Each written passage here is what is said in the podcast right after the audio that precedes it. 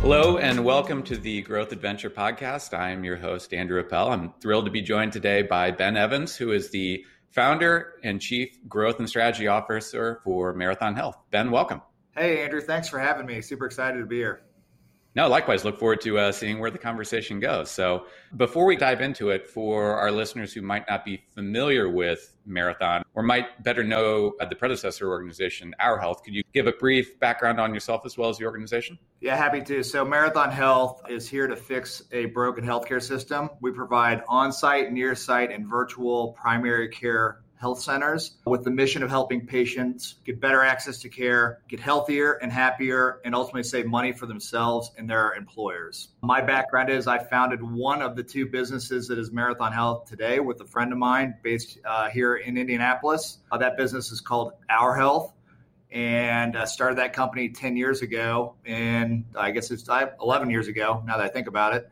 And I've had a lot of fun. We grew it from from nothing. We'll, we're about two hundred million in revenue today, and uh, and having a lot of fun, even through COVID. We'll definitely get to that in a little bit, but I, I want to start with what you and, and Doctor Jeff Wells created, I guess, eleven year, years ago now. Healthcare, to put it mildly, is probably one of the most complicated delivery systems in the world. And what made the two of you think, you know what, we can tackle this? Yeah, so I, I started working on this in two thousand six, two thousand seven, I was getting an opportunity to see how the healthcare system works through a large integrated health system here in Indianapolis, and seeing, candidly, how little time or effort there was focused on the patient, their experience, what information you give them, how they make decisions, the quality of the providers they're getting, and then ultimately that patient isn't paying for it. Somebody else is.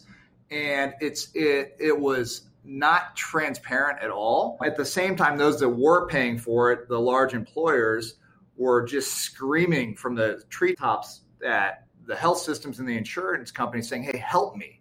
Like, my costs are escalating. This is unsustainable. And so those employers started cost shifting back to employees, trying to introduce consumerism, help help them give get them tools to better navigate the healthcare system, but nothing was working. So we felt the most powerful thing you could give a patient was an independent primary care physician, and then a team that helped that physician navigate the patient through their wellness experience, and also where they go beyond primary care, why they should go there, and can, how much it costs. You know, really smart people struggle to navigate healthcare. I struggled to navigate healthcare, and I started a company in this space. I still struggle today. So if I struggle with it, those who don't think about it all day long are certainly challenged with it. Yeah, you know, obviously you and Jeff are friends, and I think both of us probably have a number of M Ds in our broader circle, and probably to a person, unless they happen to be in a hospital administration role. Most of them struggle as well, unless it's in their area of specialty. It's frankly amazing. Obviously, it was a big challenge. Had either you or Jeff launched an entrepreneurial venture before you founded Our Health? No, neither one of us had. We were both, more so me than Jeff, but I was in a I was in a position where I was twenty-eight years old. I just got married. We were dual income, no kids. We both of our parents gave us the opportunity not to have college debt, which, if you talk about let's let's the big, next biggest problem in our country is college debt. We didn't have college debt. We owned our cars. My mortgage was eight hundred dollars a month. So there was no better time than to if kind of now when. Yeah, jump off a cliff and try to build an airplane on the way down. We, the funny story goes that my wife was having a bad day at work, and I had a bad day at work too. And I that was the day I said, all right, I'm going to go try this. I'm going to go. I'm actually going to go do it. I got home. My wife was like, I hate my job. I want to quit. I was like, you can't, because I'm going to quit mine. And since I knew what I wanted to do, I, I got to go do it. My wife has been super supportive of it. But I had to go raise some money. And so that Jeff, who was my co-founder, he had kids. He had college debt. He's a physician. He got his M B A and M D at the same time, had a boatload of college debt, and was in a different situation. So we had to go raise money so we could make sure that we could pay him and ultimately at some point pay me. So we went out and raised money, and it was, we had one investor who, well, a key criteria of raising money for me was raising money from someone I didn't know. And not because I wanted someone who didn't feel obligated or do it just because they knew me or liked me. And a gentleman, a local guy here in town who I met through a, through a, a, a mutual friend who I spent a lot of time with, he's like, you know what? I, I like this business. I like this space, and I'll bet on it. And that that felt really good. We were able to go actually start a business. And that guy was, wouldn't have been able to start the business without. That's actually some pretty amazing insight from you at the time to say, I can raise money from friends and family, but yeah. if I can raise money from somebody who's not in that circle, I've got something here. Yeah, all day long. I I I grew up very lucky, right? Like, I mean, I could go find, it was three hundred thousand dollars we raised, and he gave us one hundred eighty thousand dollars in equity and one hundred twenty thousand dollars in debt, which I don't know why, like, it was, he gave us a debt deal that was equity risk, but he did it because he he, he liked us. So launching into it, now you've got a company, now you're growing a company. Neither you nor Jeff have had experience running something. Obviously, Jeff has a background. Well, he has an M B A. I mean, his background is medicine, right? In those early years, what was the biggest lesson learned from a leadership or operating standpoint that you learned maybe even the hard way? Yeah, the hardest part really is letting go in little in little amounts as you go. So like when we started the business, there's two of us. So like head of I T, head of sales, head of finance, head of, head of H R, everything. And you start trying to figure out, as you start hiring people, who do you want to hire? And you're basically hiring Swiss Army knives. You're not hiring specialists. Yeah. And when you hire Swiss Army knives that are interested in, in coming in an organization, that's a hard sell. Like you're trying to convince someone to join you and they're like, well, how big's the business? Well, we had, we had three hundred thousand dollars in revenue. Okay. I've got a family. This doesn't sound right. And some of those folks rally around that. The hardest part was the lesson that we learned. We didn't do a good enough job of making sure that the, that we were being transparent enough in the fact that we, just because we're hiring you for something today, I can't guarantee you that's what you're going to be doing in three months. And some people aren't comfortable with that. Some people want to understand, okay, you hired me to do this job. I want to know I'm doing it in three months and six months and three years. And that's just not the reality. Like yeah. the world changes too fast. And when startup mode, you gotta, you, you gotta be able to pivot quickly. And some people aren't built for that. But then as you grow, you do have to start specializing. And some of those people that loved every month things changing and being involved in everything, like, hang on, now I got to focus. Well, I don't like that. I like what I was doing a year ago. Mm. So you go through these waves of growth that don't always fit the folks that you recruit and vice versa. And I'm going to come back to that on the personal side here in a little bit. But so you said, obviously it started you and Jeff. Now, how many employees does the new Marathon Health have today? We have about twelve hundred. That has to be one of the largest private employers in the state of Vermont outside of resorts and healthcare and higher ed. Yeah, it, it is. Now we're in forty states. We've got a headquarters in Vermont. We've got a headquarters in Indianapolis, about eighty people at both of those locations. So in the state of Vermont, we have, call it, you know, six or seven or eight percent of our employees are in, in that state. Same as India. Indiana's a little bit higher because we've got more health centers in Indiana, probably one hundred fifty employees or so in Indiana. But yeah, it's big. So uh, as you went through the due diligence process leading up to the integration with Marathon, presumably you got to know, you know, the Vermont-based team better. You got to, just supposing here that you probably didn't know the state of Vermont that well. But in doing my research, you know, for this, it struck me that Vermont probably has a lot of similarities with Indiana and that we're both overshadowed by larger neighbors. But presumably we both have pretty strong entrepreneurial communities within it. I guess, what's something that surprised you as you got to know Vermont and the Marathon team better? Yeah. First of all, the two businesses that we merged together, we merged together with a private equity firm called General Atlantic. And General Atlantic had spent a lot of time on diligence in our space. And we got to know those guys in two thousand eighteen. And it took over a year before we actually to deal with them. We got to know them pretty well, and they're fantastic guys. General Atlantic is a fifty billion dollars growth equity fund that plays offense. Like, we wanted to play offense. And as we got to know those guys, they they were asking us about our space and our competitors and who we liked. And we just raved about Marathon. It had fantastic reputation. Their customers loved them. And the leadership team there was, from what we knew of those that we knew, we really liked. Well, General Atlantic, being the really smart private equity guys that they are at that time, they wouldn't call Marathon the next day. They didn't tell us, but they wouldn't call Marathon the next day. And they bought the business. It was owned by a gentleman named Rich Tarrant. And Rich is a serial entrepreneur, uh, started um, a company called I D X that went public at a multi-billion dollar valuation. And as a big employer, he's like, hey, my biggest problem is providing care for my employees. So he started Marathon Health and brought in a gentleman named Jerry Ford to run it for him. And Jerry built a really amazing business and a really amazing culture. So when General Atlantic came back and said, hey, we bought Marathon, we think these are the two best businesses in the space, we want to bring them together, we were really interested in it. So Jeff and I had a small, and we'd gotten to know General Atlantic in two thousand eighteen because we recognized we had built something that was unique and different, but it wasn't like smart people with capital couldn't duplicate it all day long. And up to that point, we had raised almost thirty million dollars, but none of it through private equity, none of it through structures, all through private individuals and debt.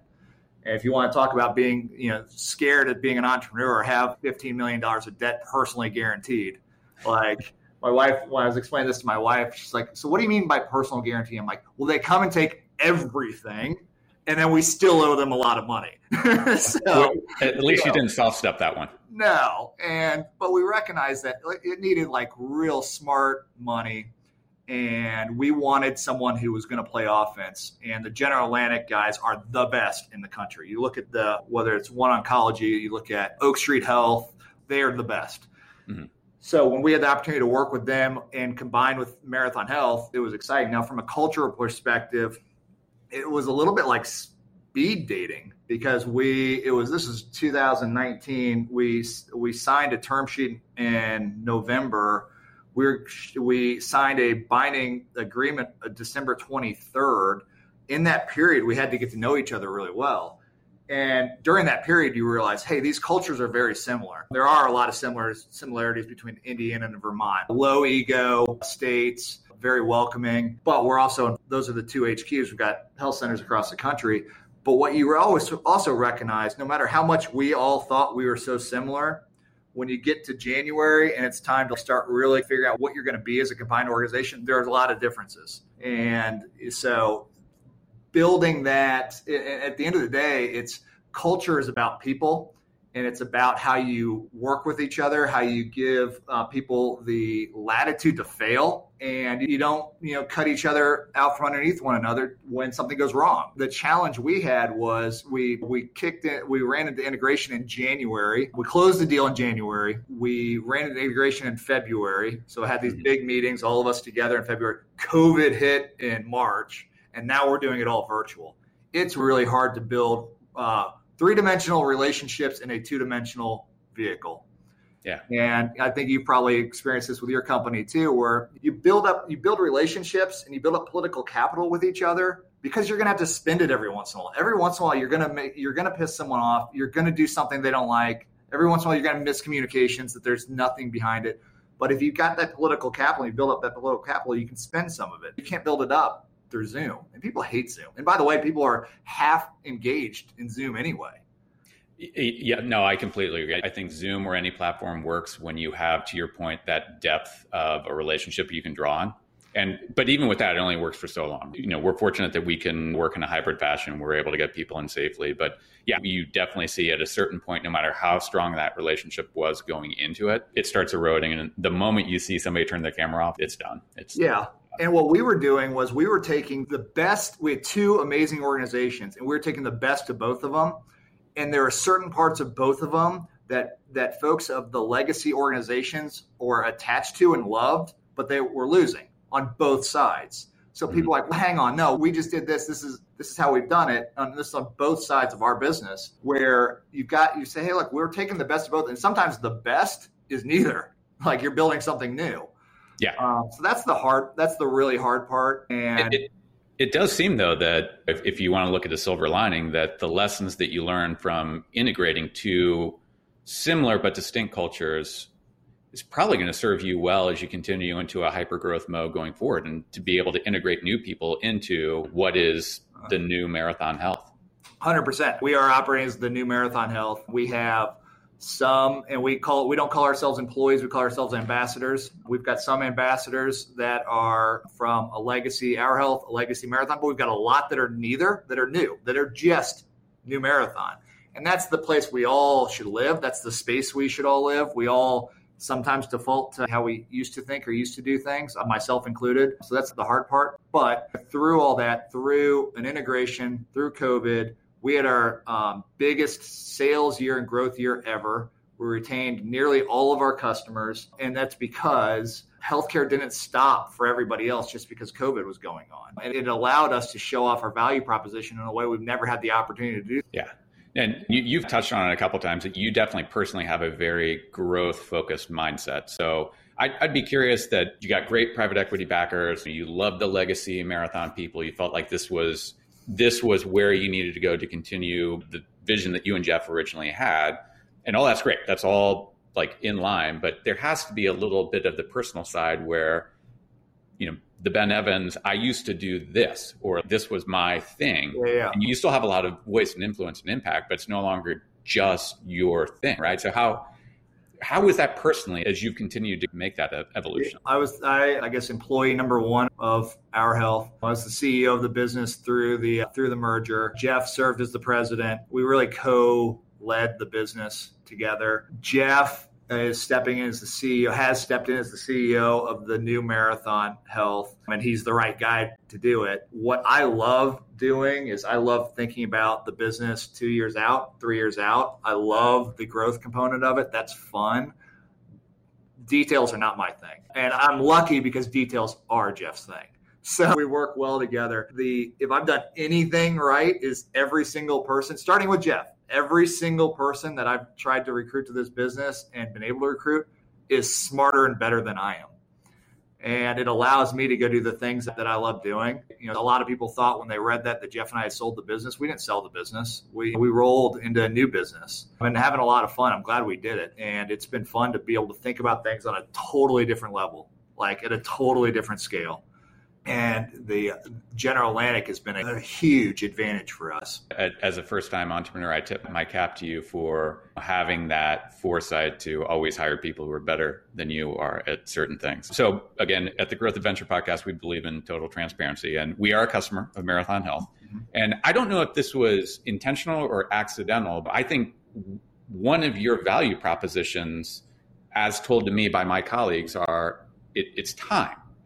In time, that's the one thing that we can't get back. And in healthcare, time is money, right? But what you deliver, what your care teams deliver to individuals is time that they are giving of their time. When you show up to your appointment, they'll spend forty-five minutes, an hour sitting down with you and having a direct primary care conversation about test results or, or a number of different things. And I've heard some variation from our colleagues of, man, I haven't spoken to a doctor that long since I was seven years old. And again, I don't know if that was intentional or that was accidental, but that has to have been a big selling point for you as you've continued to grow.